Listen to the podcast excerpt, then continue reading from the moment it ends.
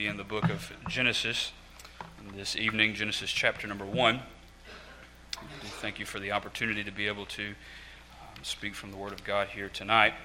Um, say a few things before we begin. It may oftentimes be that when we have conversations, I may refer to myself jokingly as the fourth stringer or the low man on the totem pole here. And uh, while that may be accurate and true, I do believe that the, uh, the privilege that God has given me to minister to your children and grandchildren is the greatest uh, uh, honor that I have had in my life, for they will soon be the leaders and mothers and fathers of Beacon in the future. And we're thankful for your children and their love for the scriptures and for the privilege of um, investing in them. With that being said, we are almost in the month of June, and we will be beginning our series on taboo topics, addressing some very interesting topics. And with June having um, having a quite an interesting um, month of celebration or festivities with our um, with the world around us, I wanted to order a little catechism and read through that and see if it was worth recommending. And so um, I read through this this morning before we came here, the New Reformation Catechism on Human Sexuality and uh, would like to recommend that you parents or grandparents would look at investing in that in your children. It would aid in giving them a scriptural worldview when it comes to the issue of sexuality and allowing them to examine um, a lot of the perversions that they will witness celebrated here in the next few weeks. And, and that is the goal, is to equip them to have a strong Christian worldview and analysis of what is going on around them. With that being said, we will be in the book of Genesis here for just a little while this evening. Genesis chapter number 1, and I'll highlight primarily passages 1, verse 26, down through verse number 28. I will read this one more time just so it's fresh in our mind. Hear the words of a true and living God. Then God said, Let us make man in our image, according to our likeness. Let them have dominion over the fish of the sea, over the birds of the air, and over the cattle, over all the earth, and over every creeping thing that creeps on the earth. So God created man in his own image. In the, um, in the image of God, He created them, male and female, He created them. Then God blessed them, and God said to them, Be fruitful and multiply, fill the earth and subdue it, have dominion over the fish of the sea, over the birds of the air, and over every living thing that moves on the earth. Genesis chapter 2, verse number 5 reads this Before any plant of the field was in the earth, and before any herb of the field had grown, for the Lord God had not caused it to rain on the earth, and there was no man to till the ground. The average member of the workforce, which would be most of us, will spend around 90,000 hours of their lives working. Several studies internationally have shown that between 35 to 40 percent of people feel as though what they do, the work that they have dedicated their lives to, is pointless. With the heightening of our culture's disdain for work and the even more aggressive hatred for that position that may be most gloriously called a stay at home mom, it is quite easy to find yourself sucked into that same discouraged mindset. And this poses quite an issue for us, doesn't it? How could you and I possibly find encouragement if 90,000 hours of our existence is pointless? And even more so, how is there any encouragement for the stay at home wife or mother whose entire life is devoted to the work of keeping her home? The Westminster Shorter Catechism, questions 1 and 2, ask this What is the chief end of man? And the response is man's chief end is to glorify God and to enjoy Him forever. Question two What rule hath God given to direct us how we may glorify and enjoy Him? Answer The Word of God, which is contained in the scriptures of the Old and New Testaments, is the only rule to direct us in how we may glorify and enjoy Him. So, since we are to glorify God and enjoy God, what do the scriptures say about this topic that will consume such a vast majority of your life upon this earth? The question I hope for us to explore and to answer today is Is the work I do, or better yet, is the life that I live pointless? For a few moments this evening, I want to speak on the subject of how the gospel calls us to a life of daily purpose. And we will do that as we look in the book of Genesis and highlight the call of God for mankind to take dominion of the world for his glory. Now, that's not necessarily a word that we use very often, and there are some who have perverted that word to mean something differently than it does. And so for us tonight, I want to highlight three things, and beginning with point number one is dominion defined, point two will be dominion disoriented, and point three will be dominion delivered. It may be understood this way when I am going through my work week or when I am living my life, and a tidal wave of emotion approaches me and tells me that the life that I live and the work I do is pointless, I may first realize that God has called me to a life of working and cultivating for His glory. However, in our fallen estate, the work that I do, unless I be regenerate and a son of God, it is pointless and for selfish reasonings. So I must look to Christ, who has restored me as a son and as a king to go forward and to cultivate the earth for the glory of my most precious Redeemer. So let's go ahead and look here this evening as we approach number one dominion defined. Dominion may be defined as one who cultivates where God has placed you for his glory. Genesis chapter 1, verse 26 says this God said, Let us make man in our own image according to our likeness. Let them have dominion over the fish of, or let them have dominion over the fish of the sea, over the birds of the air, and over the cattle, over all the earth, and over every creeping thing that creeps on the earth. So God created man in his own image. In the image of God, he created them, uh, him, male and female, he created them. Then God blessed them and said to them, Be fruitful and multiply Fill the earth and subdue it. Have dominion over the fish of the sea, over the birds of the air, and over every living thing that moves on the earth. In Genesis, we see that man is ordered to do the work of tilling the ground. This is what we find as we read Genesis chapter 2, verse 5. As God has not yet allowed the flourishing of herbs and plants because, some translation may read in Genesis 2 5, there was not a man to till the ground. This assignment of cultivating the earth, which is an interesting thing, cultivation has the uh, word cult within it. And cult is a word that is associated or defined as worship. As Adam is called to cultivate the earth, we find that as Genesis accounts and as early human civilization plays out, that there is an agricultural culti- cultivation. There are communities, there are cultures forming around the work of man.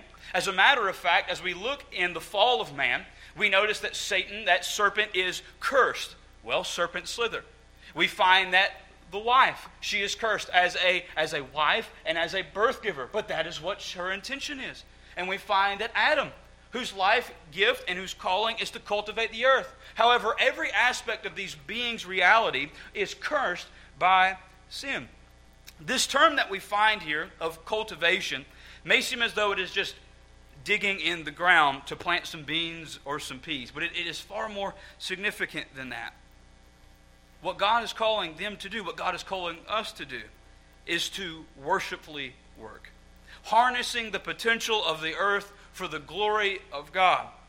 S.R. Hirsch, who, uh, he is an Old Testament uh, scholar, said, "Subdue the earth in Genesis 1:28 refers to the general acquisition or dominion of property by which mankind engages in the mastering appropriating and transforming the earth and its products for human purposes. Because of this, we are called to work productively where God has placed us. Genesis 2 5 seems to place emphasis on there being no man to till the ground. This is interesting because God doesn't bring us his he doesn't bring his creation to a close until he has placed mankind there for the purpose within mentioned. So what does this mean for you and I? Well, the attitude of the world today is to hate work. We find that there has been a growing incentivization of the rejection of work. If you love it, you're quite an oddity today. The reality is that as believers, we are the only ones who can have a good and godly view of work because we have a Creator who has sanctified and blessed work. God has you where you are, doing what you're doing for a purpose, and He has called you to strive to do your best to make contributions, to grow, and to learn for His glory. So, Dad, who is doing backbreaking work in the hot summer sun, or mom who is going nuts with a house full of kids who need bathing and they're grumpy because they haven't had their nap, and you're overwhelmed by the mountain of tasks before you tomorrow, you both can and will honor Christ by the power of the Spirit in the work that you do. But how? We have found dominion defined as cultivating where God has placed you for his purpose. But how? We work as faithful representatives of the God who has made us in his likeness. As we look through the scriptures, we notice that he says that he creates fish in accordance to their likeness, and cattle in accordance to their likeness, and the birds in accordance to their likeness. But man, he is creating in accordance to his likeness. See, our actions in this world and dominion over it should serve the purpose of the one who has put us here. It should be in obedience to the rules and guidelines of the one who has put us here. So, wherever God has placed us, we are to do the task that He has given to the best of our abilities as the Lord's representatives. How are we to represent Him? In Genesis 1, we note a few things about the character of God that would be perfectly applicable to our lives. We should work with wisdom, we should work with care, we should work with authority, we should work within community. I want to focus on those first two for just a moment that we are to work with wisdom. We are to work with wisdom. As we look in Genesis 1, you will notice that God creates and He names. He creates and He names. And He does this repetitively until He looks at Adam and notices Adam in his lonely estate. And what God does is He brings creatures before Adam and He has Adam name these creatures. This is a demonstration of Adam's wisdom in obedience and in representation of God and His wisdom and power. So, as we go forward in this world, there is no way that Adam could work with birds and with fishes and with tigers and with snakes and slugs or whatever there may be in an ignorant manner. He had to have wisdom in the work that he did, he had to have wisdom in the place that God has placed them. And so, you and I must learn how the world operates. It would be a scary thing to have a surgeon who is telling you that they have never once practiced nor studied the operation that they are about to perform upon you. And as God has called us to go forward into this world and has assigned us with different vocations as providence would allow, He has called you to be the best at what you can be for the glory of Christ, for the glory of God who has placed you here and has made you a representation to the world of His glory and of His character. That is what we are to do. We are to work with wisdom and we are to work with care. Robert Chisholm says that the word subdue applies to cultivation, like farming, it applies to domestication, like shepherding. It applies even to mining. It is making use of all economic and cultural potential associated with the concept of the land. This doesn't give us the authority to destroy the earth or to rule it harshly. See, God opens up in His law that we are to allow the land to rest every seven years. We, but we have seen that men do the opposite today, and we have farmland so hard that vegetables and fruits are losing their nutritional values. Animals are entirely going extinct, and the re- responsibility of that falls upon us. This is not the result of uh, this is not the result of politicians, but of men not laboring for the glory of the Lord. We have indeed taken what God has called us to do, and in our fallen state, abandoned work and have used it for sinful purposes. And we will see this addressed in point two as we not only see dominion defined, but we see dominion disoriented. We see it disoriented in the corruption of fallen man. In the garden, God has placed Adam there as a prophet, as a priest, and as a king. And he fails to perform his duty and he falls into sin against God, and now he is under the dominion of sin, according to Romans chapter 6, verses 8 through 14. So, what does that mean? Well, man continues his work of dominion after the fall. We notice that, right? We notice men like Cain as he is banished away and the rise of Lamech as they begin to build this godless empire. What we notice here is that men do continue to work, but they are working for the wrong purposes. This is what Augustine would call libido dominandi. It is the lust for rule. Instead of godly work, mankind now uses dominion over the earth in an ungodly way for their own purposes instead of the purposes of the one who has put them here. We find that in Cain. Cain acted as his father Adam did by exercising rebellious independence against God, believing that he would worship God according to his own terms. And what, and what does he do in anger over the fact that God doesn't accept his worship? He exercises dominion over one person that he has not been granted authority over, and that is other men. And he slays his own brother. Now we are given dominion over all of creation. The two things we are not granted dominion over is God and our brother. And what we find in the rebellious act of man and Adam is dominion over God, or attempt to express that, and the attempt of dominion over man. After Cain's banishment, he goes on to exercise dominion by being fruitful and multiplying, building cities and more in Genesis 4. Yet we notice his grandson Lamech coming along and he decides he's going to pervert marriage and he is going to have all of these children to scatter the world with his image bearers to build his own kingdom. Did we see how this is working? How God has given us this glorious deed of work, and now in sin we have taken what is good and we are using it for that which is bad. We see this today, don't we? The attempt of men to take dominion over that which we are not called to do and not doing it in the way that God has called us to do, as we find men violating women for self pleasure or women destroying their own children for the sake of convenience. We see it in the workforce as well, as those who, everyone, especially in the South, has all of their businesses stapled as a Christian business, yet they have far forsaken Christian values in their work ethic and in the way that they work with those around them. This is dominion disoriented. And in the midst of all of this rebellion, the rebellion of Adam, the rebellious act of man, in the midst of all of this sin, we wonder to ourselves if work has become so tainted with sin, is it forever lost? Is there any way that the work I can do will glorify God? In the midst of a of the Edenic scene of the fall of man, God, as He is delivering forth judgment, makes this most glorious statement as He looks upon man. There is signs of grace, as He says, and I will put enmity between you and the woman, and between your seed and her seed. He shall bruise your head, and you shall bruise his heel. And this leads us to dominion delivered. As we behold the absolute dominion of Christ. In Matthew chapter 28, verse 18, the scriptures read, And Jesus came and spoke to them, saying, All authority has been given to me in heaven and on earth. And in Ephesians chapter 1, verse 19 through 23, we read, What is the exceeding greatness of his power towards us who believe?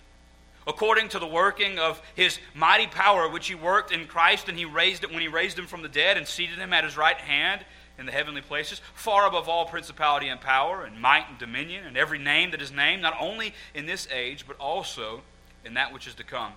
And he put all things under his feet, and gave him to be head over all things to the church, which is his body, the fullness of him who fills all in all. In the gospel, we see the promised Messiah has come, ending the dominion of sin that reigns upon his people. He is delivering us from the captivity that has so dastardly ensnared us. Adam was the prophet, he was priest and king, and he failed in guarding the temple of God on earth, which was Eden, where he was supposed to minister as a priest, where he is to defend the holy sanctity of Eden. He is abandoning his role as prophet, where he is silent in declaring the word of God as Satan tempts. And he has forsaken his place as king, where he was to kill that serpent and to cultivate the garden of God for God's glory. But where Adam has fallen, Christ, our most perfect Adam, is not. The Lord comes declaring the gospel as the faithful prophet. He comes fulfilling the totality of the law as our faithful priest. He comes conquering all things and all kingdoms, taking all power in heaven and on earth as he rises from the dead. We have more in Christ than we ever lost in Adam. Christ is presently seated at the right hand of the Father this very minute. And as Psalm 110 tells us, he will reign, making all of his enemies a footstool. Now, this is an absolute dominion over all things, not merely the spiritual realm. Ephesians 6:12 says, "For we do not wrestle against flesh and blood, but against principalities and powers, against the rulers of the darknesses of this age, against spiritual hosts of wickedness in the heavenly places." And Christ is claimed to have absolute rule, not only in the heavenlies, but over all things as well. What is it that these dark forces are using upon the earth today? It is not that you and I go and witness to walls and empty forests. We go forth and preach them to wicked rebels, to those who are enemies of the gospel of grace, in hopes that Christ, as he is conquering, would turn their hearts from stone to flesh and bring them underneath his dominion. As we look upon the wicked atrocities and agendas that come from their mind, and our Lord, the great King, who has dominion over all, will conquer them all. I want to quickly give you two points as to how he, he is currently reigning. We find the dominion mandate that is set forth in Genesis that is now perverted in the fall of man, and Christ has come, and he has now given us the mandate redefined. And that is in, in Matthew chapter 28, verse 18 through 20. Jesus came and spoke to them, saying, All authority has been given to me in heaven and on earth. Go therefore and make disciples of all the nations, baptizing them in the name of the Father and of the Son and of the Holy Spirit, teaching them to observe all things that I have commanded you. And lo, I am with you always, even to the end of the age. Amen. Christ, being the one reigning with all power, has sent forth his gospel, and he will draw unfailingly his people to himself. And how is he doing that? How is he conquering the world? It is not through the schemes of man.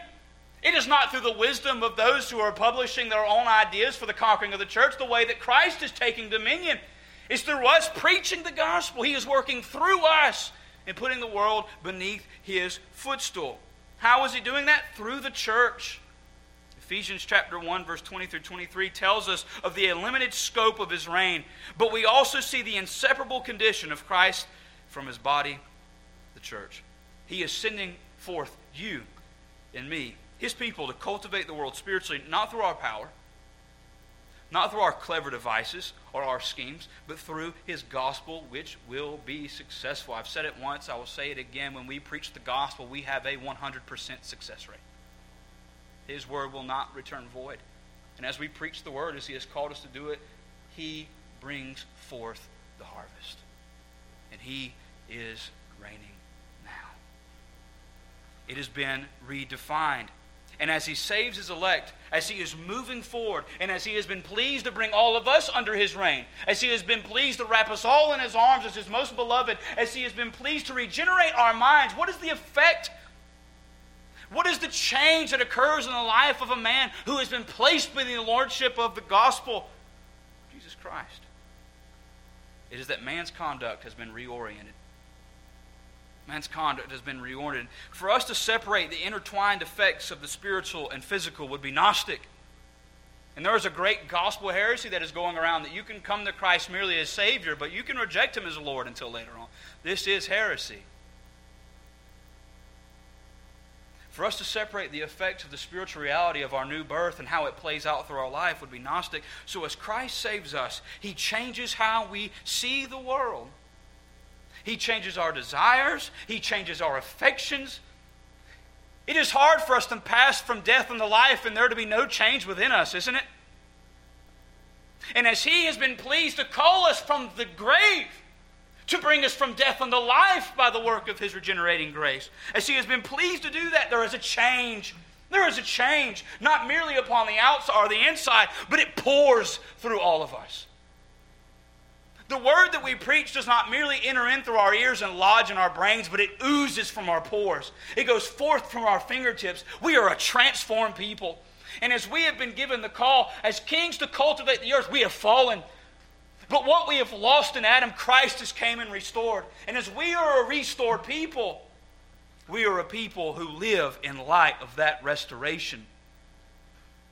Remember, the lost man takes dominion, but he does it for his own rules and for his own glory. But you and I, who know that we have been placed here as representatives of God, vicegerents, we may now go forward to every sphere of life and work for the glory of God. 1 Corinthians chapter 10 verse 31 reads, Therefore, whether you eat or drink, or whatever you do, do all to the glory of God. So as the sweat beads on your brow, and as a tidal wave of emotion screaming to you that you live a pointless life and work a pointless job, those 90,000 hours are ticking by. Look to Christ and behold his glory. Look to Christ and behold the promised one who has bought you, that you might now be a priesthood of believers, that you might now be kings in submission to the king, that you might go forward and may offer up your very life as an offering unto his praise. Romans 12, 1 through 2. So, how does this apply to you? And how does this apply to me? This was a passage, this was a thing, this was a truth that had great effects on me. I grew up believing that indeed, if any man loves Christ, he should surely give his heart and his life and his, his abilities to the mission field or to the pastorate.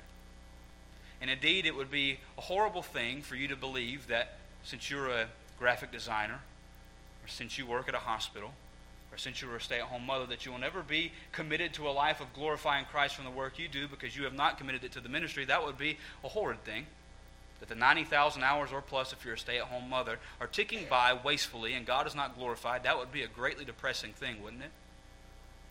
But you can glorify God in the work that you do because we are a new people. And the way that we view the world has been changed by the gospel of grace. We are new creatures in Christ. And the reality of his new birth oozes forth from our very fingertips as we put them to the plow before us this work week. Since God has placed us here to work for his glory, that means that everything that is not inherently sinful. Now, let me repeat that one more time. Since God has placed us here for his glory, that means that everything that is not inherently sinful can be an avenue to cultivate for the glory of God. That means that those, those nice meals, mom or grandmother, that you make for your spouse, for your children, and your grandchildren, they have meaning. As you call in those children from outside that are so rambunctious you had to shove them out of the house for a little while, and you beckon them in to come and gather around the table that they might be prayed over, that they may see the provisions of God and their godly mother and father and the work they do, you have purpose in that. As you show hospitality and inviting those who are in the church to come and fellowship with you on Sunday, there is great purpose in that, and God is glorified. That means that you who woodwork, or whatever you may do, the blankets you make, the wood that you work with, the gardens that you tend, you have purpose. Think of it this way in the middle of South Carolina, there is somewhere right now some flowers that are, that are blooming that will die and no man will have ever seen them. But what purpose have they served? Indeed, they have bloomed and died and washed away for the glory of God. And as God has sent you and I forth to cultivate wherever He has put you and I, we do that work for His glory. We do it for His honor. It means that the finals, I know that I have a few of you who have not finished up your school year yet.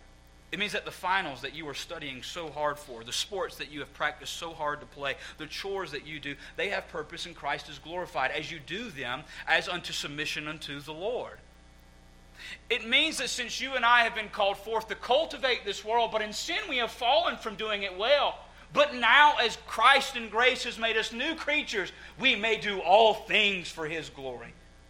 And He may be pleased from the meals that you make, from the woodwork that you do, from the finals that you have studied so hard for. Beloved, what you do matters because it glorifies God. Let us pray. Dear Heavenly Father, I thank you for your mercy, for your grace to us.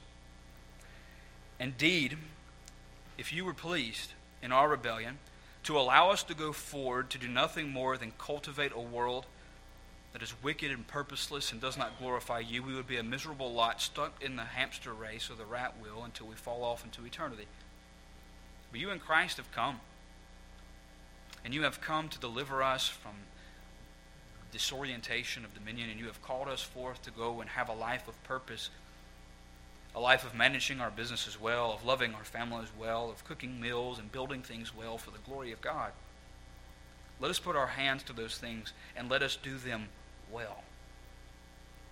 Lord, let us not be discouraged with the 90,000 hours that stand before us and believe as though they have no eternal purpose. Indeed, I pray that we would go forward tomorrow and approach our work weeks, or on Tuesday and approach our work week with a heart committed to doing all things well for the glory of Christ.